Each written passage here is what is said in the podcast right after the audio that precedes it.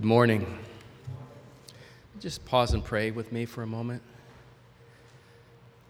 Lord, thank you for that word from Meg and for how she testifies to the way you have spoken to her and revealed yourself through your word. And we want you to do that for us today as we look to your word. And so we, we open our hearts and our minds and we ask you, Lord, to speak. For Christ's glory, amen. So, we've been taking a few weeks to talk about our church's mission statement, which says that our church exists to glorify God by doing three things by, by learning of God, by living in Christ, and by loving God and our neighbors. And today I want to talk about the second of those, of those three things living in Christ. And what we mean by this is we, we want to be a church that where we do more than just talk about Jesus, right? More than just learn about him, but where we live in him. And, and, and Meg's testimony really illustrated what that, that, what that means. It means from the moment we come to Christ, eh, you know, and as we follow him through the years, we keep on growing, just continually growing in our knowledge of him, in our character, in just growing in our life in, in Jesus, in the Spirit. And the passage that Kimberly just read for us from uh, 2 Peter 1 talks about that kind of growth. That, that it's really, this is about spiritual growth in the life of a believer. So, to work through this passage, I'll just divide my thoughts into three headings. I want to talk first about the power, the power for spiritual growth. Then, secondly, the process of spiritual growth. And then, thirdly, the importance. Why is it important for us to continue to grow as uh, followers of the Lord?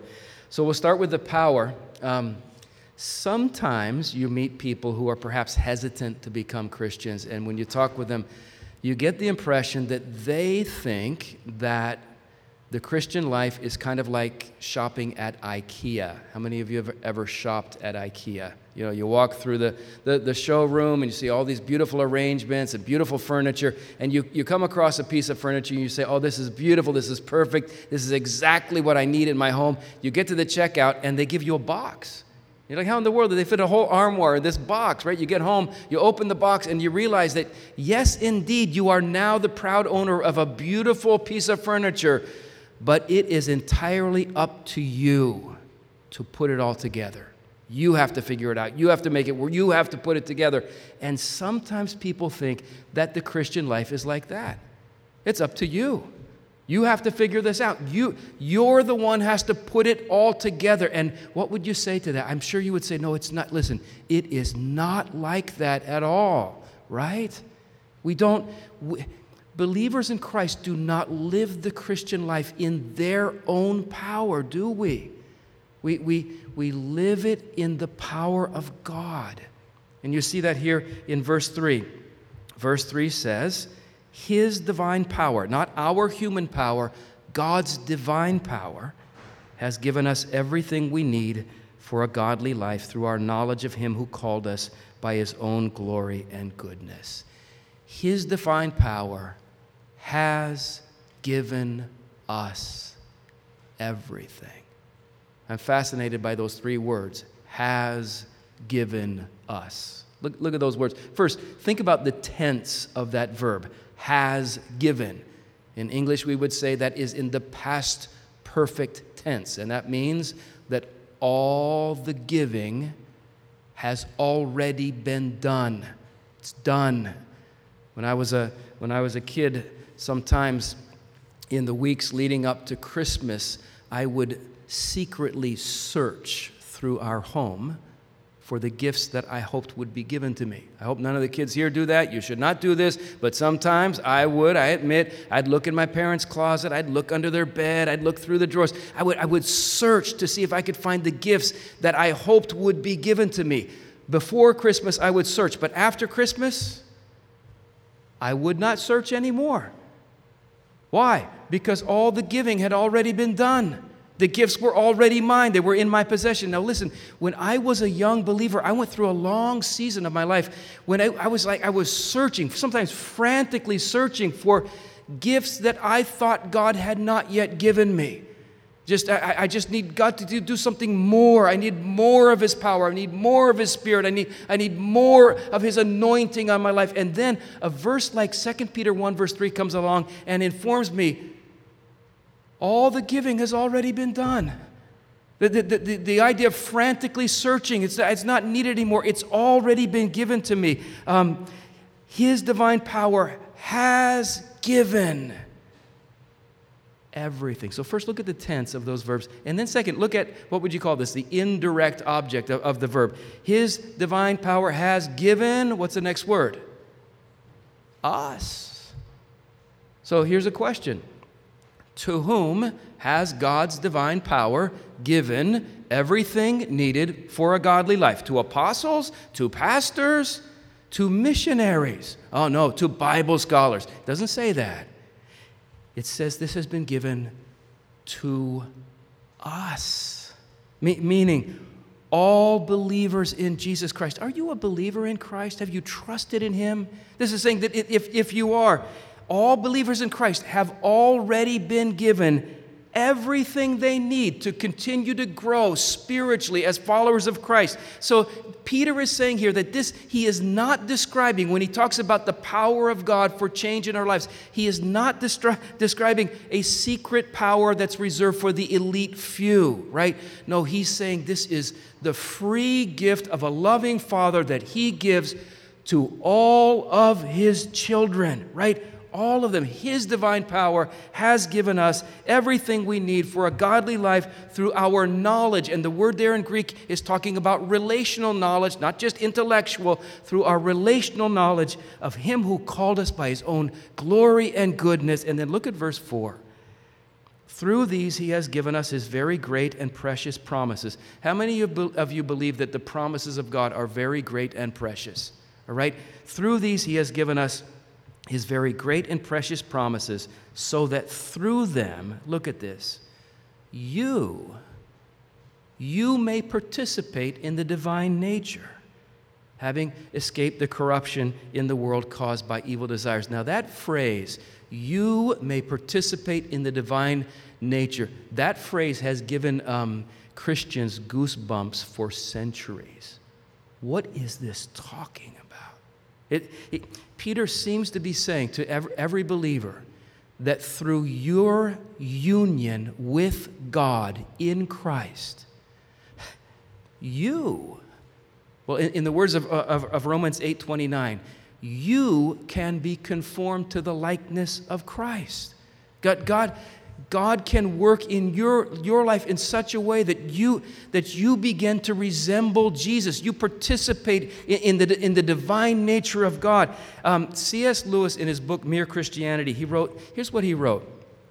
He said, If we let Him, God will make the feeblest and filthiest of us into dazzling, radiant, immortal creatures pulsating throughout with such energy and joy and wisdom and love that we cannot now imagine. A bright, stainless mirror which reflects back to God His own boundless power and delight and goodness. So the power of God has given to us everything we need for a godly life and to participate in his nature in this way. Isn't that wonderful? I don't know if you're like, like me, but sometimes, some things I, sometimes I think I do not expect enough from God. He is, he is willing to work in our lives in amazing ways, and He will give us the power to grow, uh, to bring glory to Him with our lives. So, the power for spiritual growth, it comes from God. Now, someone might hear that and say, oh, well, I guess if the power is from God, the power for growth, the power for change is coming from Him. I guess that means I don't have to do anything. I'll just sit back and wait for the power of God to change me. And, and that, that would be a mistake, wouldn't it? Peter, after talking about the power of God for growth, he goes on to talk about the process of growth. The power comes from God, the process involves us. Verse 5 through 7, he says, For this very reason, make every effort to add to your faith goodness, and to goodness, knowledge, and to knowledge, self control, and to self control, perseverance, and to perseverance, godliness, and to godliness, mutual affection. You could translate that brotherly or sisterly love. and to mutual affection, love. So it's pretty clear. Peter here, he's describing a process of change, of growth in our life. And let me just point out two things about the process. First, notice he's, he's talking about a process that is gradual, it takes time. Something that impressed me about what Meg shared was she talked about the change that began to take place in her life when she first came to Christ as, as, a, as a young adult. And then she talked about change that is still happening in her life today, 40 years later. It's just, it's just a gradual, lifelong process. It takes time.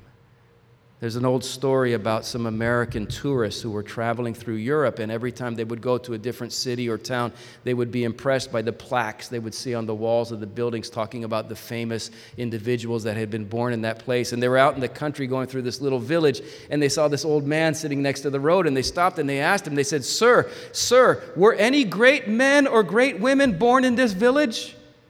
The old man said, Nope. Only thing ever born here is just babies right? Just babies. No, no one is born a great man. No one is born a great woman. We are all born babies, right? And then we have to grow and develop. And it is exactly like that in, in the life, in the Christian life. Where when you come to Christ, you're born again into God's family. And no one's expecting you to have it all together. You have your whole life, little by little, you grow in Christ. So Peter says here, add. Add to your faith goodness. Add to, to your goodness knowledge. Add to your knowledge self control. I get the picture. The picture comes to mind is someone who's just making a, a, a pot of, of uh, soup, and then they add a little salt and taste it, and add a little pepper, a little more salt, a little cumin. You just, you just keep adding these various virtues to your life gradually as, as God shapes you into what He's designed to you to be. So He's describing a process that takes place little by little, day after day, over time. In fact, verse 8, he says, he says we are to possess these qualities how? In increasing measure. So, Christian, you ought to expect that your life will be a life of ongoing growth and change in the Lord. There's a, a church leader from the Dominican Republic named Patricia Namnun, and she says this Spiritual growth is the process through which God shapes us to be more and more like Christ. As Christians, we want to be like Jesus. This process does not happen by accident, nor does it happen immediately. I would agree with that. It takes time. So, first, uh, about this process, notice that it's gradual. Second, notice that it's very personal. It's personal. So, here, so here's a question Who, who is responsible to, to add to my faith the virtue of goodness? And to add to my goodness, knowledge, and to add self control, godliness, love. Who's responsible for this? Is God responsible for doing this for me? No. Peter says that I am.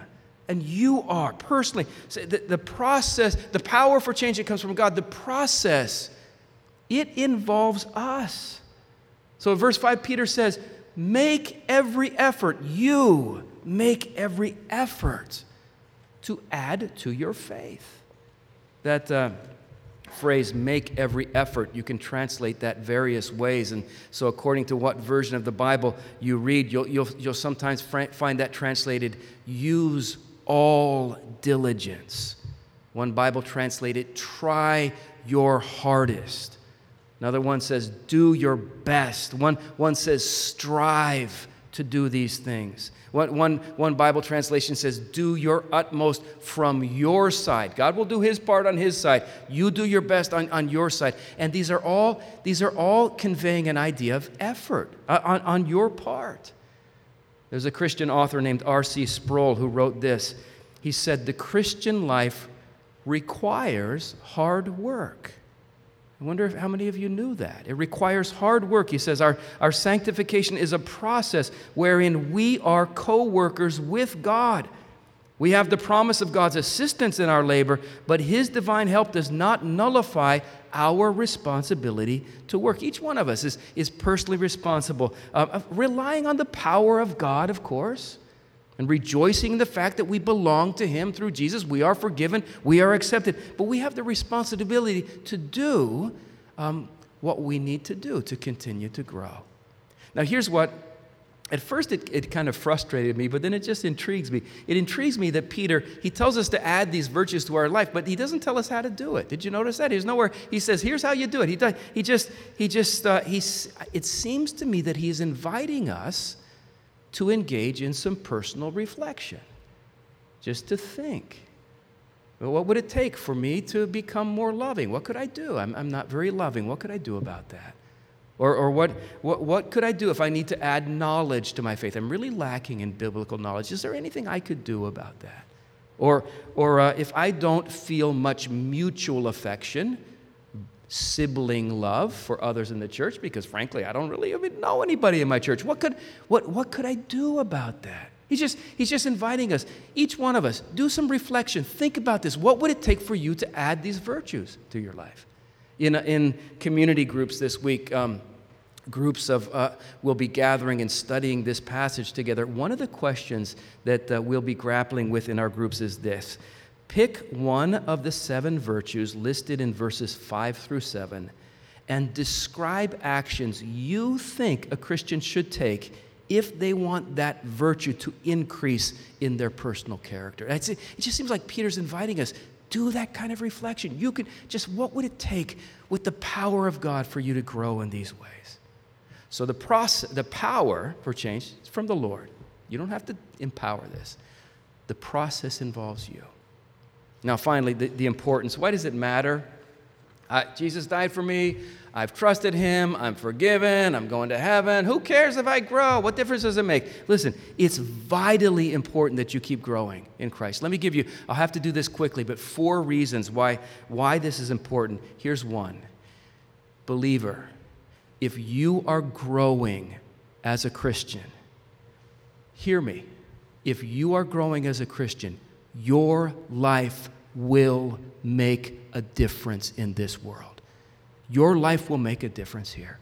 P- Peter says that, verse 8. He says, If you possess these qualities in increasing measure, they will keep you from be- being ineffective and unproductive in your knowledge of our Lord Jesus Christ. This will keep you from being unproductive. And I think every one of us would find that important. I don't know, I don't think there's any of us, I, it, there can't be any of us here who really hopes that when we reach the end of our life, no one will miss us, no one will think we made any difference at all in this. Well, nobody wants that. We want our life to count for something. And because of that, sometimes, have you ever thought this way? Sometimes we think, you know what? If I were only more gifted, if I were just more gifted, then I would make a difference in this world. If I were a talented musician like the ones we had up here uh, leading us in worship, or if I were a famous athlete, if I were a great author or preacher, you know, if I were more gifted, then I would make a difference. And Peter would say, don't think that way. Peter would say the key to making a difference in this world, it's not being gifted. He would say the, the key to making a difference in this world is to be growing. He says, if you possess these qualities in increasing measure, you just keep growing as a Christian through, through your life, um, this will keep you from being unproductive. This will keep you from being ineffective. Lives around you will be affected because of the way God is working in your life. So that's one reason. This will, your life will make a difference. Second reason why it's important to grow is because uh, growing in Christ, growing spiritually, produces gratitude, joy. It gives you joy. But verse, verse 9 is kind of talking about the opposite of that. Those who don't grow, who, whoever does not have these qualities, whoever's not growing, is nearsighted and blind forgetting that they've been cleansed from their past sins. In other words, I would say they're grumpy, all right? Christians, Christians who are just kind of spiritually stagnated. They're not growing anymore. They're just, they're just grumpy. They're miserable. They're forgetting what God has. They, they don't see any progress happening in their life. So they kind of forget, they forget what God has done for them, how far they've come, how, how, how God has blessed. They forget that they've been forgiven from their past sins. The opposite when you're seeing progress, even if it's happening very slowly, you're seeing God build you and change you. You look back and you see how you've grown. It just gives you a sense of gratitude and joy. When our kids were little, Did any of you ever do this? When our kids were little, we had this one spot in, in our kitchen where every year we would have them stand against the, the, the, door frame and, and we'd take a book and put it on their head and draw a line and write their name and write the date. And then every, every year we'd look back and we'd do it again and they'd see how much they'd grown. And they always felt happy. I never, I've never seen a little kid, oh man, I grew this year. Yeah, nuts, I hate growing. Nobody would say that. We said, this is wonderful. I'm getting bigger. I'm growing. I'm becoming big. It's this, listen, it's the same with Christ. Have, have you ever um, have you ever had a moment where you kind of catch yourself and you realize, wow, I, I reacted so differently to this aggravation than I would have five years ago? Or, you know, you, you know three years ago, I would have fallen to that temptation. Why, why didn't I now? Or, you know, you just see yourself growing and you see, it's kind of like the little, the lines with little children's names on the doorpost of a, of a kitchen. It's just, I'm growing. It gives you a sense of joy. There was um, a famous Christian, John Newton. He wrote the hymn Amazing Grace. Oh my, did this man see growth in his life? He, when, he came to, when he came to Christ, he was just in abject evil. He was a slave trader, was trapped in all kinds of vices, it, and it, he did not change overnight. It took him a long time to change. But he grew and he grew and he grew, and he just became such a godly man he talks about how looking back and just seeing progress, it gave him joy. He's, he's quoted as saying this He said, I'm, I'm not what I ought to be, I'm not what I want to be, I'm not what I hope to be in another world, but still, I'm not what I used to be. I'm not what I used to be. And by the grace of God, I am what I am. I wonder how many here could, could say that about yourself. I have a long way to go, but I look back I'm growing, I'm changing, I'm not what I was. Doesn't that give you joy? So, that's a second reason why this is important. Third reason is um, growing, continually growing as a Christian, can protect you against falling. Now, some of you, maybe this has happened to you or someone you know. Sometimes Christians will just make really bad life choices or, or, they'll fall to some temptation, real moral failure in their life that just brings all kinds of heartache and pain to them, to their family. Let me just tell you, that can happen to anyone. Be- far better Christians than me have fallen in very painful ways. Any, it can happen to anyone. And, and, Peter says here that if you're in the process of just continually growing, that kind of gives you, it safeguards you against that happening. Uh, verse 10, he says, Therefore, my brothers and sisters, make every effort to confirm your calling and election. For if you do these things, he says, you will never stumble. Have any of you ever, um, have you ever tried to sit on a bicycle that's not moving? You're not pedaling, you're, it's not moving at all, you're just trying to balance on the bike. Some people, I guess, can do it, but it's, it's really hard, right? The tendency is that if it's not moving, you're just going to tip over, right? But if the bike is moving, you're pedaling, you're zooming down the street, I mean, you can just, you don't even have to hold the handlebars. There's something uh, about forward movement. The bike just stays up on its own. It's like that in the Christian life. Forward, forward movement protects against these, these needless falls. Peter says, if you do these things, you won't stumble. But when you stop growing, you just kind of, you, you stop advancing, well, what happens? So some of you have read the Bible. Let me ask you when, when did King David fall into sin? When he stopped going out to battle. Right? When, when was Samson conquered by his enemies? When he fell asleep at Delilah's house, right? When, when, did, when did Peter deny the Lord? When he took a nap in the garden, right? Just you, when you stop moving, you start falling. But if you're growing, even if it's slowly, Every day, daily repenting of sin, daily looking to Christ, daily hearing from God in His Word, weekly gathering with other believers to, to worship Him, to hear the Word, to, to come to the table. If, if you're just letting God change you and you're growing, um, well, I guess you would say, listen, the, the devil can't hit a moving target, right? When you're growing, it's just, it just protects you. So, why is this important? Your life, if you're growing, your life will make a difference. This will give you joy. It will keep you from falling. And then one final reason is, is that it will just give you, as you're growing, an assurance, a sense of assurance that you will receive God's eternal reward. So you call yourself a Christian, you say that you're saved. How do you know? How do you know you're not fooling yourself? How do you know that God's grace has really worked in your life? You say, well, because I was baptized. Adolf Hitler was baptized. You say, because I'm very involved in church. You, you know what? There have been church pastors who later came to light they were in the Ku Klux Klan. I mean, you can be very involved and yet know none of God's grace. Or you say, well, because I have actually led other people to faith in Jesus. Through my witness, they were converted. You know what? Judas preached the gospel and he did so very effectively. So, how do you really know? How do you, how do you know that God's grace has genuinely entered into your life and that you belong to Him now? Well, the Bible would say that the clearest evidence of God's saving grace in your life is ongoing growth in Christian character. You see Him changing. You say, I know I'm not doing this. He must be here. And so Peter says in verse 10, he says, by growing in Christ, he says, what happens? You confirm your calling and election. In other words, you realize I God really did choose to save me. He really has called me to Christ. Just, it's confirmed. It's kind of like you're all right. You're in your, you're in the taxi. You're on your way to LaGuardia Airport. You're kind of worried. Did I really have a seat on that flight? Because I thought I would get an email. And so you, you, you call up the airline. You say, I want to conf- I would like to confirm the status of my flight. I want to be sure I have a seat on that plane. And they say, Yes, it's confirmed. And that's what growing, growing in Christ does for you. It just confirms. Gives you a sense of, a, of, of assurance. Assurance, verse 11, that you will receive a welcome, a rich welcome into the eternal kingdom of our Lord and Savior, Jesus Christ. You just say, oh, you know what?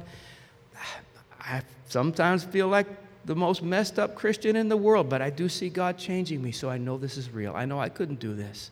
It must be real. So we want to be a church where we live in Christ right? We, we, want to, we, want, we want our lives to grow and be changed in Him. Um, we can't do this on our own. You'd agree with that. The power comes from God. The process will involve us. I can't do this for you. No one can do this for you. You have to be involved. But this is so important. As, you, as you're growing in Christ, this, make, this is what makes you effective. God uses you. This, this is what keeps you from falling. God strengthens you. This is what gives you assurance. It just gives you confidence. And, and hear me, brother, sister, growing in Christ, this is what fills you with joy. So I want more of that. Do you? Do you? Do you? All right, let's pray. Father, we thank you that you love us, that when we come to Christ, you accept us and you adopt us as your own, no matter how messed up we are. That's all done because of Jesus. And we thank you that though you take us the way you, we are, you don't leave us that way. You, you help us to grow. And I, so I pray for each one of us, wherever we are in that journey today. Maybe we're just starting. Maybe we, we've, we've kind of stalled, but wherever we are, would you speak your truth to us of the joy of growing in our faith and lead us down that path for the glory of Christ? Amen.